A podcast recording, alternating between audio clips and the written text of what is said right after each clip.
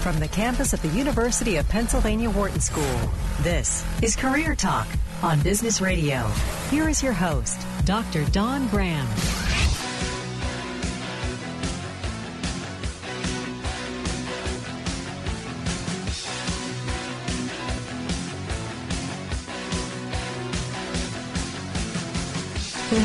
Welcome to Career Talk, your career insider. We are here in Business Radio and we are powered by the Wharton School, Sirius XM Channel 111. I'm your host, Dr. Don Graham. I am the career director for the Wharton MBA for executives here in sunny Philadelphia. I'm also a licensed psychologist and former corporate recruiter. And we have Dream Team in studio, Michelle and Dion, who are taking our calls right now 844 Wharton 844 942 7866. If it's Thursday noon Eastern 9 a.m. Pacific, it is open call Thursday. We want to hear from you. So if you've got a question, if you've got a tip, if you've got advice, if you want to do an on air mock interview, hey, Today's the day to call 844 Wharton 844 942 7866. So today we welcome Greg Williams here in studio. He is the master negotiator and body language expert, and he has studied and practiced negotiating tactics and strategies for more than 30 years. Greg's the author of several books, including his latest, Negotiating with a Bully. And he's appeared on several media outlets, including Fox Business News, MSNBC, and ABC. And we're excited to have him here live in studio. Welcome, Greg. Thank you, Don. And congrats on your new book, Negotiating with a Bully. So, bullying's getting a lot of airtime right now. Um, there's a lot of types of bullying going on in schools, on social media, and in your book, you talk about how it goes on in the workplace, which is, is something we don't hear about as often, but probably has been happening frequently for decades. So, what inspired you to, to write this book? My publisher. Your publisher. no. Like, we're going to pay you, so you're, I'm going to, okay, I got it. I'm going to write well, the book. That, that and the, and the, um, I guess the situation, as you uh, mentioned a moment ago, bullying has been something that has occurred and has been occurring for quite some time. And I'm the type of individual that loves to help other individuals progress in their lives. And thus, this was a topic that was not only timely for me, but a message that I felt was long overdue. So, so this book, Negotiating with a Bully, goes through a variety of scenarios um, that happen in the workplace. I mean, everything from from you know your boss bullying you, sexual harassment, um, you know, kind of runs the gamut. And you talk about three kind of bully types: the the hardcore, the middle core, and the soft core. So you really break this down into into levels. Can you tell us about those? Sure. The hardcore bully is someone that uh, might also be classified as a sociopath. And he or she is the type of individual that will do anything and everything just to make sure that he or she stays on top of any environment that he or she happens to be in. The middle core bully is someone that is somewhat testing the waters but has advanced past the entry bully level, uh, as is what I call it, the soft core bully. And that individual is someone that is also very much um, in touch with how power can be used to gain other things. And in all cases, none of the bullies really do care much about other individuals. The softcore bully is someone that is truly just really putting a toe in the water to see what happens. That individual is the type of person that you can back have back off of you quickly if you but stand up to that particular individual type. And therein lies how you also address a bully's actions. You can use leverage from time to time to make sure that you are sending the right signals. And even before that, don't make yourself a target for bullying. So I want to talk about that on today's show because I think I think probably most of us, just how you're describing it, have have experienced the soft core bully. I mean, you know, unfortunately there are the extremes out there, but I think a lot of us in the workplace experience these these soft core bullies who are doing you know just just right over the edge like t- like you said dipping your toe in that bullying water and we feel we feel threatened. And and so I want to address the different ways that we can handle that. But I also want to you know get into the the higher levels of bullying because I know people mm-hmm. I'm guessing you could tell me if I'm wrong but I mean if you start as a soft core bully I mean are you are you likely to progress if it starts if it's a tactic that starts working for you? Yes and no. Okay. And what I mean by that is if it is a tactic that's working for you, you will progress to a point where eventually, if nothing or no one really stops you, you'll become a, a, a mid, mid, middle core bully. Mm-hmm. And that's what I meant a moment ago when I said, until someone pushes back hard enough to make a bully alter his behavior, that bully is going to continue along that particular path because a bully is interested in maintaining power over others. And since that bully knows if I do X, I'm going to experience Y, and Y is what I want to experience, oh, all I have to do is apply X and I can get Y, I'll continue to do so. So, Greg, I'm curious, especially with the lower levels of bullying, do people know, do people realize they're bullying? I mean, are there some people who are legit out there and, and don't recognize how they're making other people feel? Well, some people are just passive aggressive, as it were. And one is not bullied until one senses that one has been bullied. And thus, at that particular point in time, it would behoove a person to say, hey, I feel a little uncomfortable, and here's why. I feel bullied by you. So, someone that is not a bully, someone that's not even a soft core bully, hearing that may say, Oh, I'm sorry. That was not my intent. My intent was just to and then whatever uh, follows that. And therein lies how not only can you tell someone's intent per the, um, whether or not they really do wish to bully you, but at the same time, you can also get insight as to how you can treat that person in order to get that person to modify their behavior. Got it. So when you call someone out, depending on how they react, you can start to see where they fall in terms of those levels, and then you can determine a strategy, which I, I definitely want to talk about on the show. Hey, you're listening to Career Talk, Sirius XM, Channel 111. We're here with Greg Williams, the master negotiator and body language expert, and we're talking about his new book, Negotiating with a Bullet, with a bullet, with a bullet. Oof. Please, you can't negotiate with a bullet, I, I suppose. Maybe that's your next book. Um, 844 Wharton, 844 942 7866. If you've got a question, we are live. If it's Thursday noon Eastern, we'd love to hear from you. 844 942 7866. And we're going to go to Drew in New York. Drew, welcome to Career Talk. What's on your mind today? Hey, thanks for having me on. Yeah. So, all right, so about, I'd say nine months ago, I was working for an agency that went under in advertising. And I said, you know what? I can either hit this job search hard or can take the clients that I like open up my own LLC and run my own shop. That's what I've been doing. And I've been, I think I'm doing pretty well. We haven't been profitable, but it's keeping food on the table. Fast forward to now, I'm married, um, and we are thinking about that next phase in our life. So I said, well, you know, I really need to get a corporate marketing job with my 10 years of experience. That's what I should do. But I'm loving this agency thing. My question to you, when it comes to negotiating in the room in an, uh, uh, an interview in a marketing job, let's say for a Fortune 500 company, and they say, "Hey, Drew, uh, we see that you run your own business. Why won't you give us 100% of your time? Is there something else you're doing? Are you going to leave?"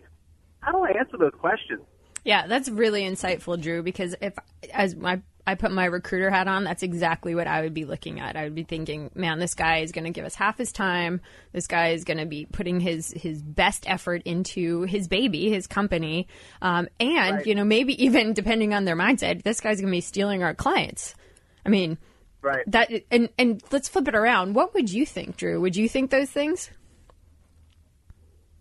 I worked for a small stint as a recruiter, and I would ask those same exact questions what I'd want to hear the candidates say is something as uh, like, listen, it's my side hustle.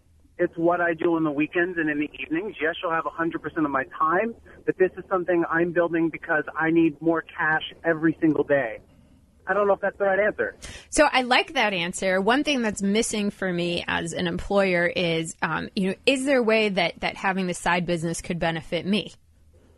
So you as the employer? Yes, because that's always what I'm thinking about when I'm hiring a candidate. How are I mean, mm. you talked about your, your, yourself and getting money and and you know stuff like that, but and that's great. But I don't think about this as an employer. I don't care about that. I care about how you're going to come on board and make my clients happy and make my company money. So I'm wondering if there's a way to leverage what you're doing as your side hustle that would benefit my company. And I think to that, I think you can add to what I said maybe something along the lines of, you know, what I do in my agency work on the side, my side hustle is in content production and staying up the trend with the hottest technologies and trends in producing media across different channels. That allows me to stay more nimble and more focused on what's going to work best in this job. Yeah, I think adding that to your answer um, adds a lot to it because now you're focused on me, the employer. And here's the thing that, you know, once the job search starts, once you define your target, it's not about you anymore. It's about the employer. Greg, do you want to weigh in here? Well, I definitely do. And uh, Drew, you just heard some very excellent inv- advice uh, that Dr. Graham just cited.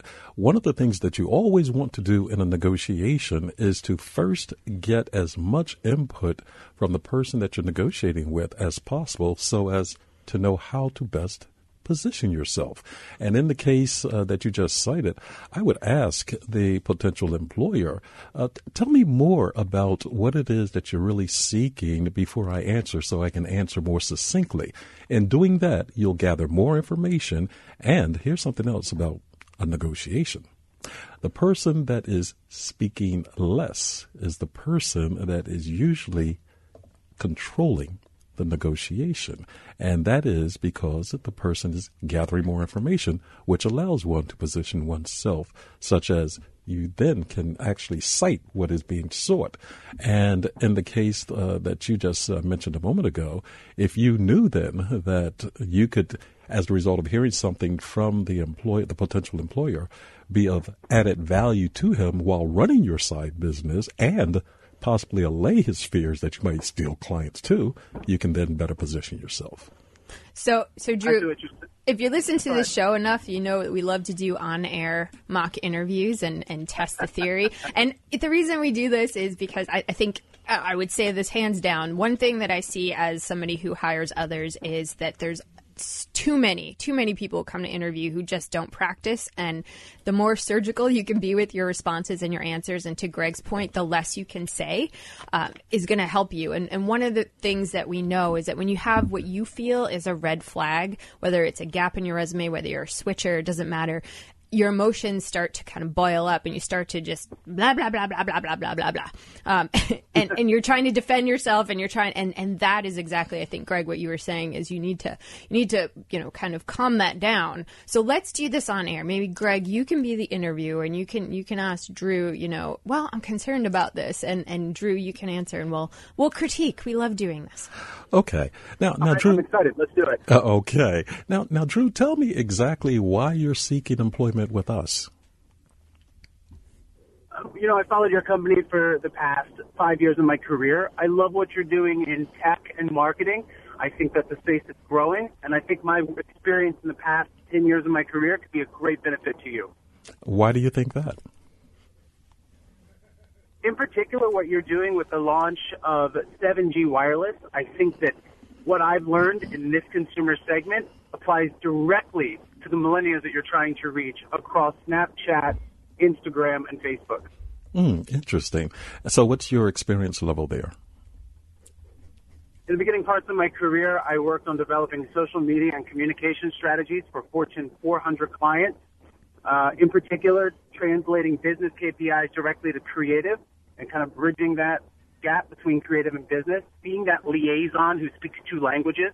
I think that's what you need. I think that is what will drive the KPI see quarter after quarter. You said you think that's what we need. Why? Great question. I think because You're tough, I don't Greg. have your books open in front of me. I can't see the back end. I only know what I see in the media. Hopefully, in my first 60 to 90 days of employment with you, I'm learning more about what drives your different communication and marketing strategies and how they affect the different shareholders. Does that answer your question? It does to a degree, and uh, that poses another question for me. Now, you have a side business already, so how do you actually see yourself fitting into our environment and running your side business? You know, what's great about my side business is it envelops my creative side. It allows me to create content for small to medium businesses that have no connection or competition with you, but allows me to just learn what's working and test it. And it doesn't affect any of my day-to-day corporate jobs. So I take those learnings, and in my mind, I see those learnings being applied to your business. Meaning I can come back. If we really want to unpack that at 200 feet, that means I get to sit into meetings and talk about what I'm learning and is seeing is working in the micro, and hopefully we can apply that to the macro. So let me make sure I understand exactly what you've said. you would be willing to give up your side business to actually come and work with us if we did extend an employment opportunity to you, correct? No, that's not correct. my side business is something I do on the side to keep my creative juices flowing and help me be a better member of the marketing team for your organization. Will it affect my day to day work? Absolutely not. Okay, uh, just let me say one quick thing. I used what's called in a negotiation an assumptive question to try to lead you down a particular oh. path. You actually did address it by saying, no, that's not what you really uh, said. But anyway, back to Dr. Yeah, Graham. no, I, I, he's he's tough, Drew. I mean, you just you. yeah. if if you if you can um, survive Greg, you can survive this interview. That's that's my thing. I you know let well let's critique. So Drew, how do you think you did? Uh, if you can hear me, I'm clapping because Greg, that was possibly one of the hardest interview questions, and you really listened. You kept going into everything I was saying and kept peeling back the onion. I liked it. I I think I could have done better. I think I answered distinctly with inside a narrow box, but helicoptered up to 5,000 feet. I used the right buzzwords that I think corporate recruiters are looking for and that they want to hear without getting too granular and into the specifics. How do you think I did? Yeah, I, the, I think you did great. I mean, Greg was hard. Greg was tough. He was not going to let you get away with what I call canned answers. So, I mean, your, your answers yeah. start out that way. Um, and I think good recruiters or good hiring managers are going to want more. So, one thing you might just want to do is give them those answers instead of making them work for it because my fear is there's too many interviews out interviewers out there who are not trained like Greg. And what happens is they don't ask you the follow up questions. So either they leave not knowing something about you or they leave making assumptions. Like if Greg did not ask that last question, he was leaving thinking you're giving up your side business because of the, you know, his oh. interpretation. So I think you just got to go in thinking, okay, this interviewer is not going to be as good as Greg and, and that you have to give them what they want to hear even when they don't ask. So one thing I thought as you were answering the initial questions about why our company, you know, it really did. Greg really forced you to turn it around and make it about their company, not about you. Go in with that. Right. Go in. It's all about them. It's all about them. So just start off with that because they may not ask you. And you might want to even throw in an example, a brief example or two about how you've done this even if you're not asked. You should know, here's what I did at my last employer. Here's what I can do and, and add some numbers to it. Greg, what, what, um, advice do you have for Drew as we wrap up? Well, I was also going to say, Drew, just remember, no one cares about what it is that you are trying to achieve until they know that you mm. care about their goals. And thus you always have to position yourself such that you are addressing their needs, their, their needs. And also, you know what you want to achieve in the interview, I would sit down and just make a whole list of potential questions that might be posed to me and know how I'm going to answer those questions as I position myself to reach the goals that I'm seeking. Drew, I think um, first off, kudos to you for doing this on air. That was awesome. Mm. I think you did a great job. I think Greg is Greg is the exact kind of person that I just this is kind of my PSA for everybody. You want to practice with a career coach or somebody who's maybe in the industry and does hiring or right. recruiting before you get into the interview because you may get a softball interview, but you mm. might also get Greg. So, so you want to be prepared. Drew, our fingers and toes are crossed for you. Please call us and let us know how it goes. But thank you for being such a great sport on Career Talk. Thank you so much. Yep. Good luck, Drew. hey, you're listening to Career Talk on Sirius XM channel 111. I'm your host, Dr. Don Graham. We're here with Greg Williams, the master negotiator and body language expert. And I think we have to add master interviewer to that list, Greg, because that was phenomenal. Thank you.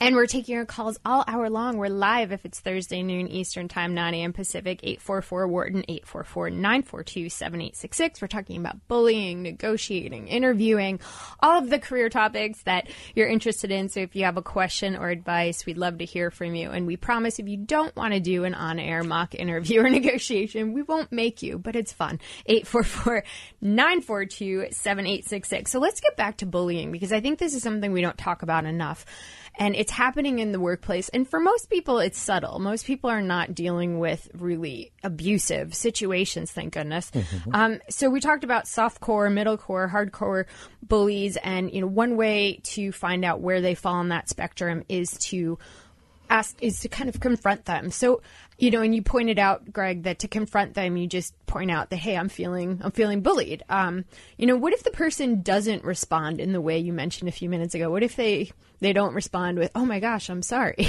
Well, at least you then know exactly what you're dealing with. And that's the purpose of confronting them to find out, to uncover, as it were, exactly what type of individual you're dealing with and dependent upon the response.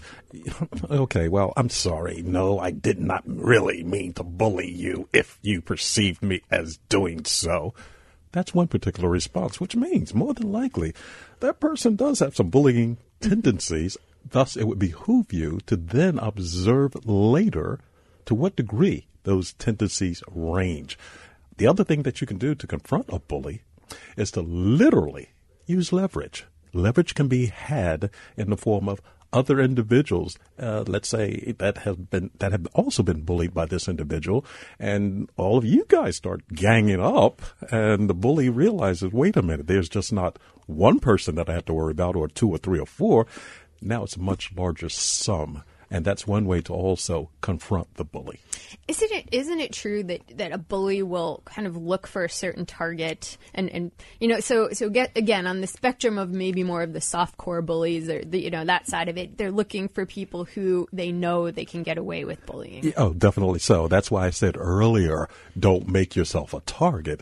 A bully wants not only a target, a bully wants an easy target because anytime someone starts to push back on that bully, that bully runs the risk of losing control, losing face. And if you push a bully sometimes too hard into a corner, as it were, that bully may adopt a personality type that you had never even considered or seen, and that bully may become extremely irrational. So you definitely have to be cautious as to how you address a bully, not necessarily in public, but in private.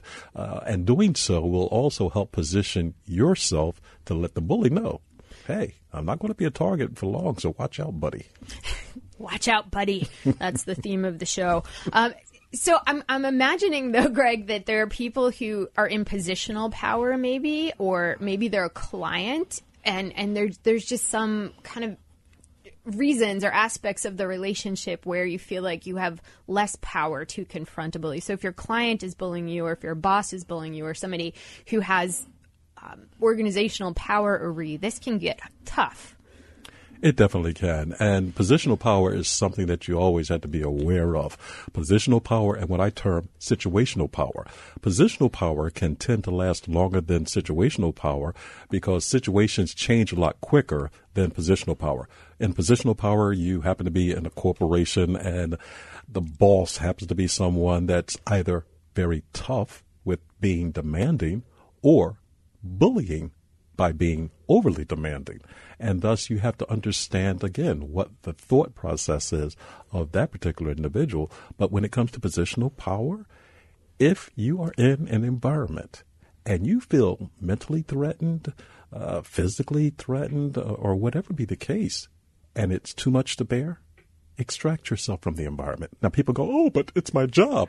Well, okay, so what's of more value to you, your job or your mental well being? You make the, the decision.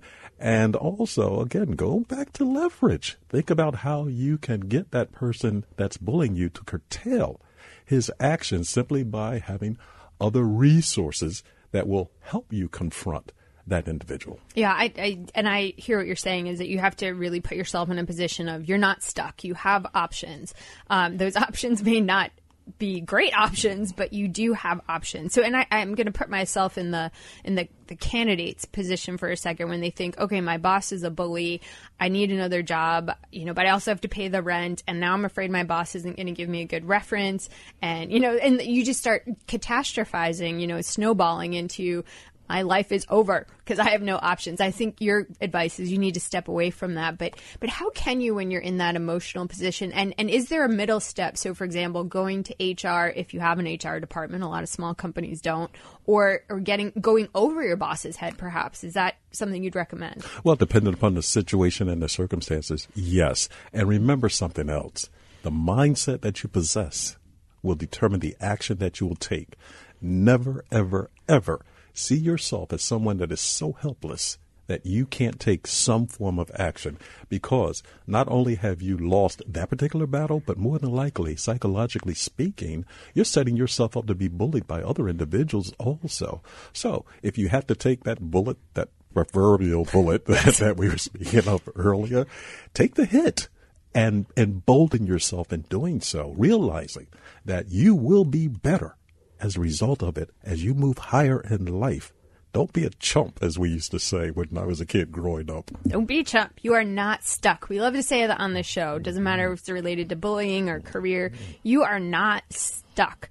Find a way, get creative, reach out to a coach, reach out to, you know, it, it, depending on the bullying situation, a therapist, reach out mm. to somebody who can help you extract yourself from the emotional piece that probably is making you feel stuck and, and limiting the options your brain's enabling you to think about and get that that that objective opinion. Hey, you're listening to Career Talk Sirius XM channel 111. If it's Thursday noon Eastern, we are live taking your calls all hour long. 844 Wharton 844 942 7866. We're here with Greg Williams, the master negotiator and body language expert and interviewing phenomenon as I'm adding to your your title, and you should go put on your LinkedIn. Um, uh, yeah, really. we're rebranding you. We're, we're extending your brand, um, and we're taking your calls. We're talking about bullying in the workplace. So if you have a boss or a coworker or um, a situation that's going on, or maybe it's your clients, or maybe you're an uh, you know an entrepreneur and you're you're getting bullied by your customers, we want to hear from you because Greg's got some great negotiating tactics, or maybe you just want to negotiate a salary. That that works for us too. 844-942-7866. But right now, we're going to go to our pre-break quiz. Quiz. There's a quiz. A 2017 survey of airline passengers commissioned by London Gatwick Airport found that 15% of men and 6% of women are more likely to do this when mo- watching a movie on a flight.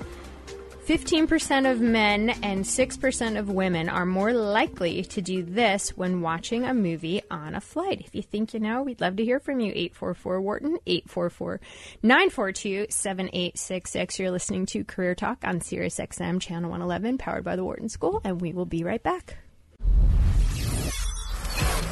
You're listening to Career Talk on Business Radio, powered by the Wharton School. Here again is Dr. Don Brand.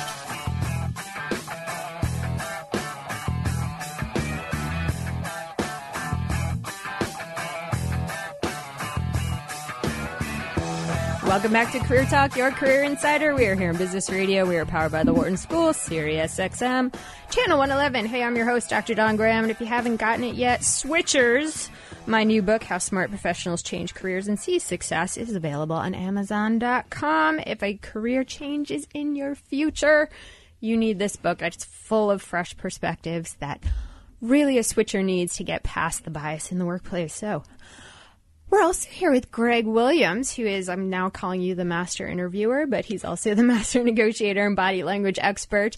And he has his new book out, Negotiating with a Bully, and his other book, Body Language Secrets to Win More Negotiations. And Greg, I'm sure people will want to reach out to you after the show. So where can people reach you? They can reach me via email at greg, G R E G, at the, T H E, master, M A S T E R, negotiator, N E G O T I A T O R dot com, or via phone at 609 369 2100. And the uh, web address is themasternegotiator.com.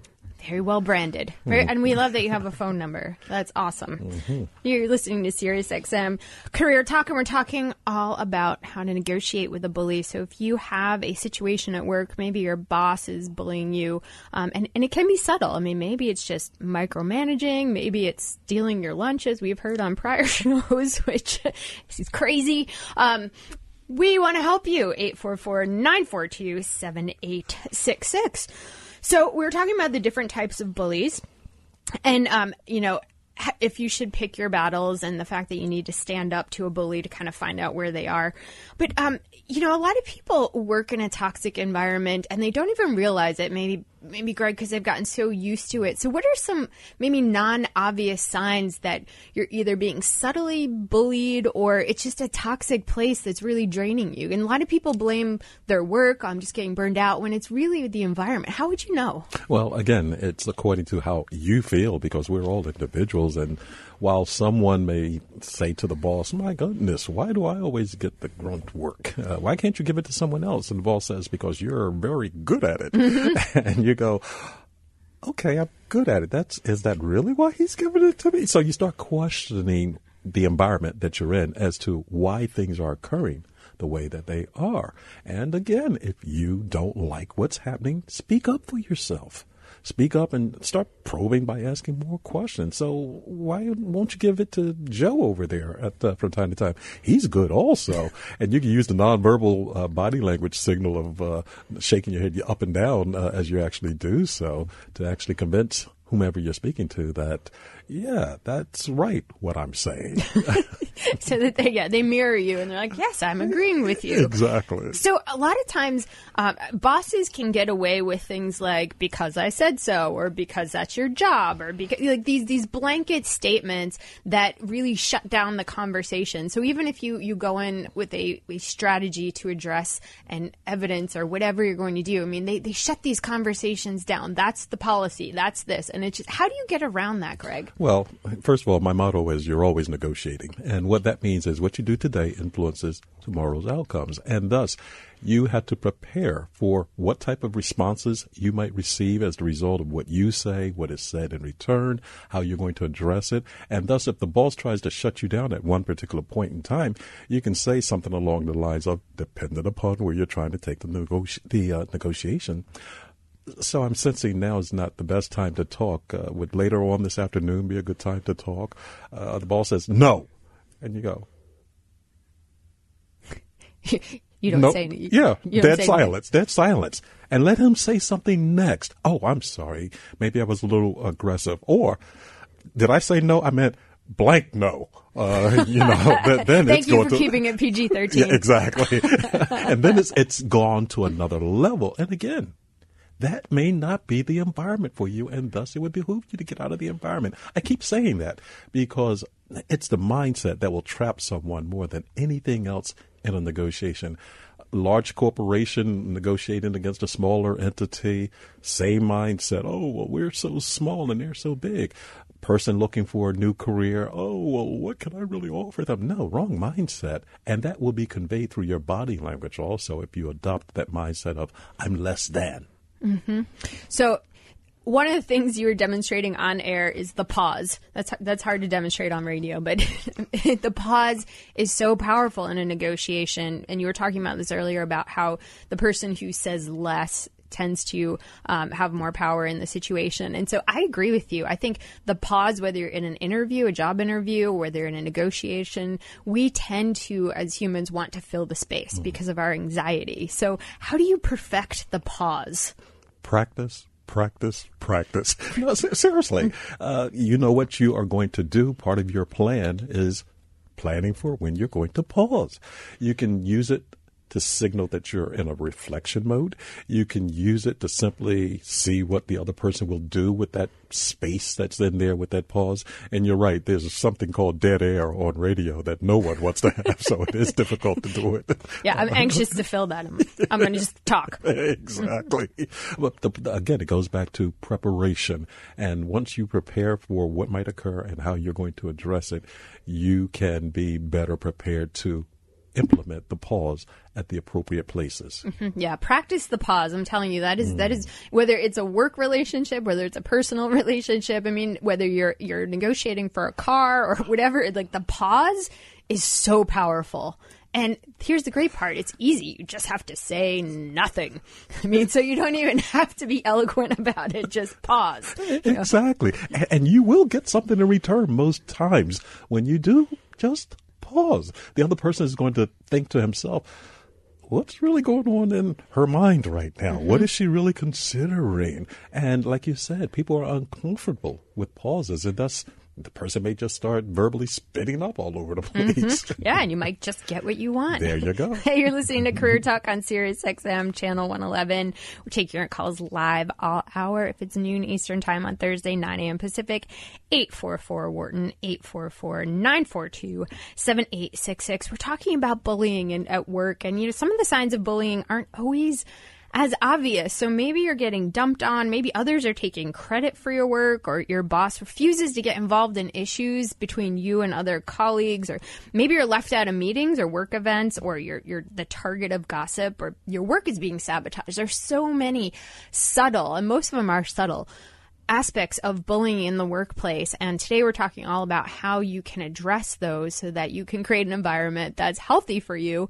and that you actually enjoy going to to the extent that you can enjoy going to work. Mm-hmm. 844 Wharton, 844 942 7866. And we're here with Greg Williams, the master negotiator and body language expert, talking about his new book, Negotiating with a Bully. But let's answer the pre break quiz. So, a 2017 survey of airline passengers commissioned by London Gatwick Airport found that 15.15% of men and 6% of women are more likely to do this when watching a movie on a flight. And Dion, we're coming to you. Okay, now I'm confused.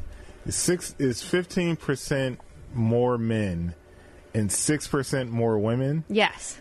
More than who? No, 15% of men Oh. And 6% are more likely to do this. Okay, I'm still confused, but I'm going to say Okay. I'm going to say talk to the person next to them. While watching a movie. Yes. They they're talking about the movie. Like, "Hey, I've seen this movie. Have you seen this movie?" Even if they don't know them? Yeah. Do you do that, Dion? No. Not one of the fifteen percent. Yeah, you're not one of the 15%. I'm not a statistic. I, I, I'm just gonna say I'm gonna go. I, I don't. I venture I, like a guess that you get on an airplane, put your headphones on, and that's it. That's it. Yeah, see, that's my guess. And me too. Me too. I'm I'm with you there. So no, wrong. Michelle. there it is. Um, I don't know. These percentages seem low for my answer, but I'm gonna guess um, having some sort of emotional response to the movie. So you're laughing at the movie or Crying. crying at the movie. You're absolutely right. I Are am. you serious? Yes, look how surprised she is. Yes. yes, check you out. Um, yeah, you're more likely to cry when watching a movie on a flight. And there's a lot of research on this that, and here's some of the hypotheses that the, your tear ducts are more sensitive in the air. I don't know if that's true. Um, you're in a dimly lit cabin. You're stressed because of flying, so that makes you more emotional. There's a drop in oxygen.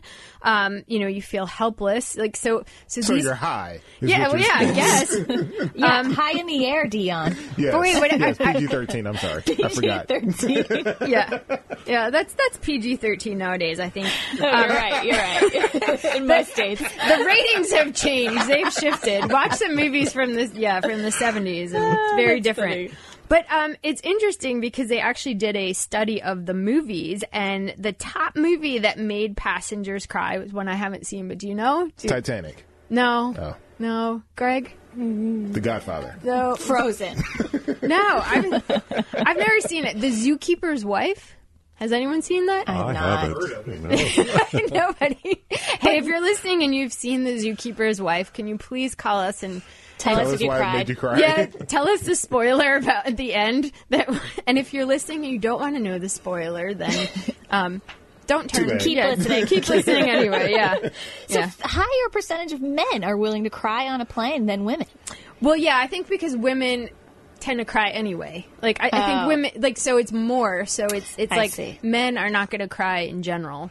So I, Right. thi- I think that makes sense. How, how about the fact that it's in the dark also? Yeah, it's in the dark. You're, you know, you're you're alone. There's a set like you're, you're alone in the world. You're you so Have you ever cried on a plane, Dawn? um yes, but not because of the movie. Oh. okay then. But I think that's important because I think on a plane you have a lot of time to think and journal and read, and you're disconnected from social media, so you really have like time to ponder. Have you ever cried on a plane? I I have cried on a plane. Yes. I'm getting Dion. No. Well, Have you next ever cried, Dion? Me either. No, No. no, Dion. Next time you fly, you have to watch The Zookeeper's Wife, and and report back if That sounds you cry. painful. Yeah. It, uh, the, the, that's the that's a terrible name for a movie. Yeah, I got to watch this movie. Dion's gonna be like, "What is water in my eye? what is happening?" Awesome. Okay. Well, there, there's your your trivia for today. Exactly. Um, 844 Wharton, 844 942 7866. We're talking about bullying in the workplace, and there's a lot of types of bullying, Greg. So, you know, there's, you talk about all the different types in your book, Negotiating with a Bully.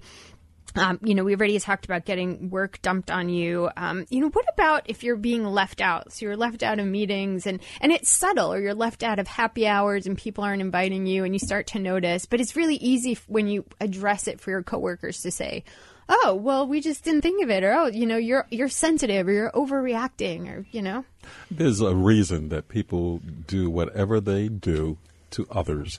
And to the degree that you understand that reasoning, you understand how it is that you can fit in or take yourself further away from the environment.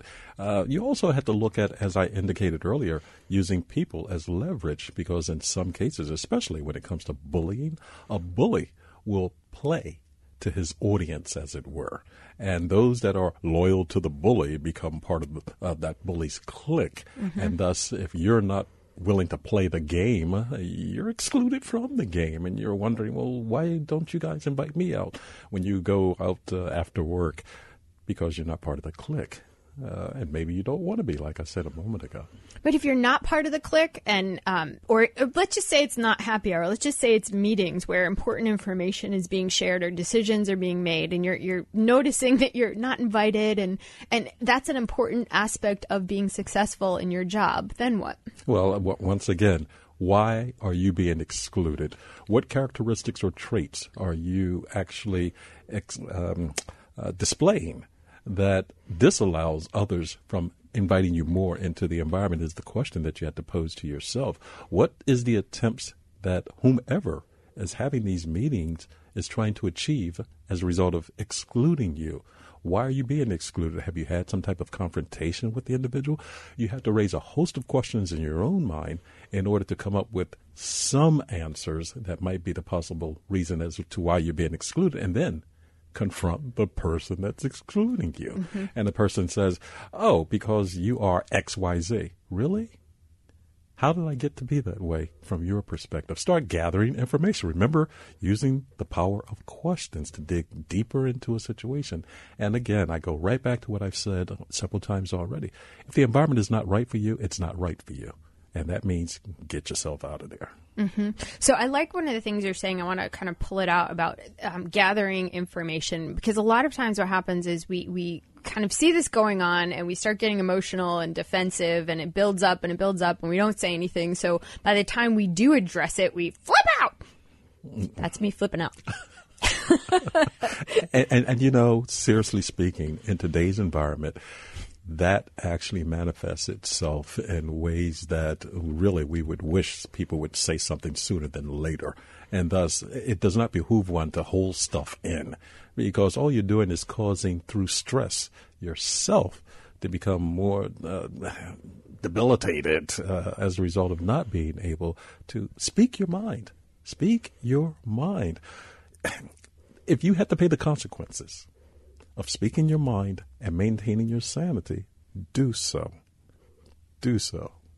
So we're listening um, to Greg talk about how to deal with a bully from tips from his book negotiating with a bully and we're talking all about the different types of subtle bullying which you know again we know there's extensive aggressive bullying happening in the workplace too but i think most of us are, tend to experience some of the more subtle things like being left out of meetings or being the target of gossip or you know our boss dumping work on us and, and making us do extra work. So so addressing these things early greg and and um, finding out questioning what is going on is going to help us pick a strategy. And in your in your book you talk about several um, suggestions, but you also talk about situations where the bully was confronted and it was they backfired uh, due to to maybe not having a good strategy. Can you talk to us about that and how to avoid you know, getting retaliated against. Well, one of the things I also talk about um, from my last book, Body Language Secrets to Win More Negotiations, is the fact that you're always observing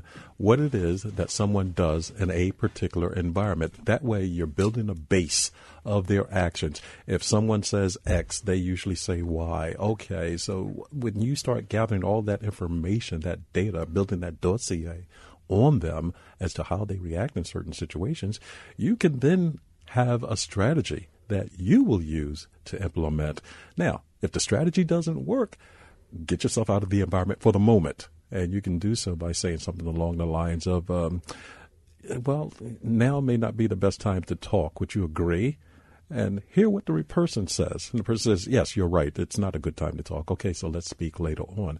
Let's say instead the person says, Well, you were the one asked for the meeting. Why are you not prepared? Now, that person has just put you on the defense. Mm-hmm. And truth be known, you should be on the defense at that particular point in time because you did not prepare adequately enough to address the possibility of that situation coming up. So it goes back to preparation again. Can you give us an example? I know you talk about some in your book, but just to give an example of, of maybe um, b- being poorly prepared and it backfiring and how you can you know yes yes as a matter of fact this this occurred uh, recently with uh, an auto insurance uh, policy that was renewed um, there was going to be one particular strategy that was going to be addressed as far as how one would. Uh, no, let me back off of that for a moment and instead talk about a rent increase that an associate of mine told me he experienced. Okay. He was going to actually call the uh, owners of the property, the management of the property, and tell them, well, basically, uh, you need to repair this and you need to repair that, and so on and so on. So they wanted to increase his rent. Exactly. Okay, and I then and, and he was he was upset about that, so he was going to try and get that not to happen. exactly. Okay. And they wanted to increase the rent by two hundred dollars a month, by the way, which was substantial for mm-hmm. him, and thus uh, he was going to use one particular strategy. Now it goes back to what you said earlier also about getting the coach ahead of time. Because in that case, my associate actually spoke with me and said, How should I address this from a negotiation perspective? So that had he gone down that path, it may have been one that would have been successful, but chances are it wouldn't have been. It would not have been. So I asked him, well, can you tell me a little bit about the property itself as far as how many vacancies there might be, how large might it be, et cetera, et cetera. And he told me all of that. And I said, well, who can tell you exactly what strategy would be best in this particular case? He said, no one. I said, no, no, no, no. That's limited thinking. Mm-hmm. Expand your thought process. If you could think of anyone that could give you that information, who might it be? And he said, the super. And I said, okay, that's super. Okay. Uh, no pun intended. exactly. You're a comedian too, Greg. yeah, really. but, uh, so he actually spoke with the super, and the super said, oh, no, you don't want to call him. First of all, he'll never answer the phone, meaning the uh, management company. What you want to do instead is to send an email and just say, you're not financially in a position to incur a rent increase at this particular time. My associate did. The rent increase was granted. Now, you talk, you asked about how to confront a situation uh, that uh, you're bullied in um, before you even enter into it. In that particular case, that was a situation where had he, my associate, adopted the strategy of calling, he would have met a stone wall. But it was again the preparation that allowed him to be successful in the case. So understanding what communication strategy, whether it's email or phone or in person, is going to work best, and and taking the extra effort. Sometimes it might be extra effort if you have to show up in person or you have to get on the phone.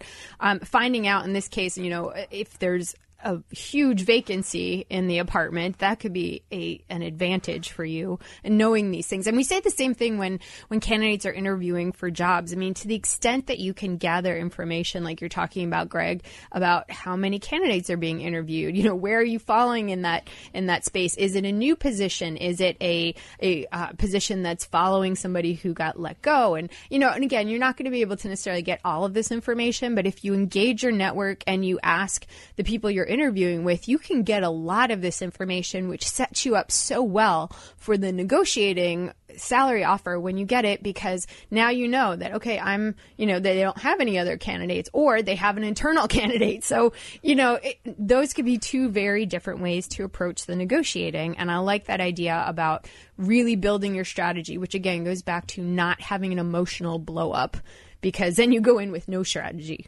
Exactly. And as a matter of fact, when you're negotiating, you should always take the emotions out of it. Mm-hmm. It's the emotions that will cause you to become errant in your thinking, as it were. Mm-hmm. So you take the emotions out of it. Someone says, You're a big fat jerk. Thank you. Thank you. And, and first of all, that's going to throw them. And they're going to say, "Well, did you hear what I said? I said you're a big fat jerk." And I said, "Oh," I, and I said, "Thank you."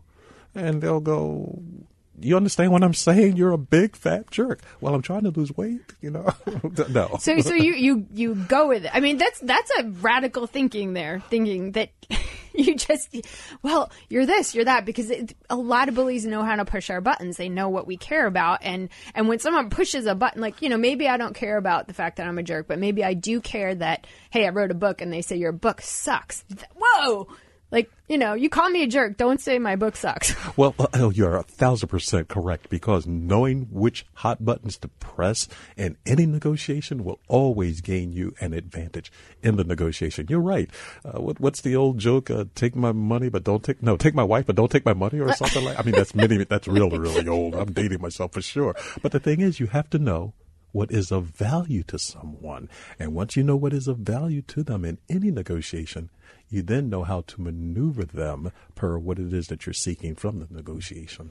So, how do you find out what's of value to a bully? Just ask. Just ask. Yes. Okay. Well, well, not only that, but then you you can get nonverbal clues by the people that hang around him and the demeanor that they also exhibit. You can watch exactly how the bully acts in particular environments, and you get a feeling, a base, a foundation from which you then understand he acts this way in this particular environment. Oh, wait a minute, he's in an environment where there's a bigger bully, and now he's subservient.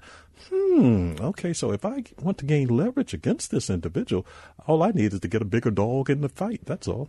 Hmm. Okay, so you observe and you watch, and then okay, I want to go back to this. Thank you for calling me a jerk. Um, this is such a great strategy. I mean, I, I think this is very well demonstrated. Somebody's trying to engage and push your buttons. If you can come up with a standard response, whether it's thank you or you know maybe a question. I like the question. Well, you know, can you say more about that? You know, can you say more about why I'm a jerk?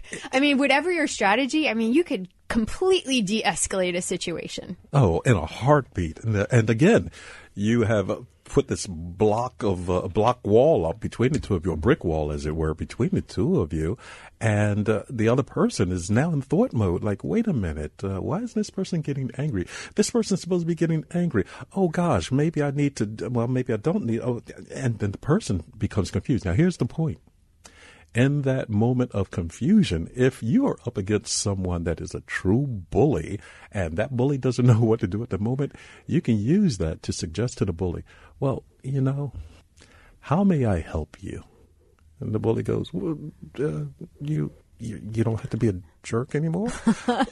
Yeah. Oh, okay. So you throw them off. Yeah, exactly. throw them off. That's the point, exactly. Or use that pause while that person is in thought in thought mode to just quietly walk away and leave Yep. him there bum, mumbling, bumbling to, to himself. disengage. That might be the easiest strategy ever of dealing with a bully. So, a couple of easy things we talked about today pause, it's very powerful. Um, do recognizance, observe, watch, ask questions, get, you know, get your information. Don't go in while your emotions are blazing. And when somebody, you know, tries to push a button, you simply say thank you or, hey, can you tell me more about that to throw them off. These are great strategies to use at work and in life. Greg, thank you so much. We've enjoyed having you on the show. Um, we learned a lot. Michelle and Dion, you guys rock. Always fun to have you. And of course, all of our callers and listeners. We're here every week for you. You've been listening to Career Talk on Sirius XM Channel 111, powered by the Business School. And we'll see you next time.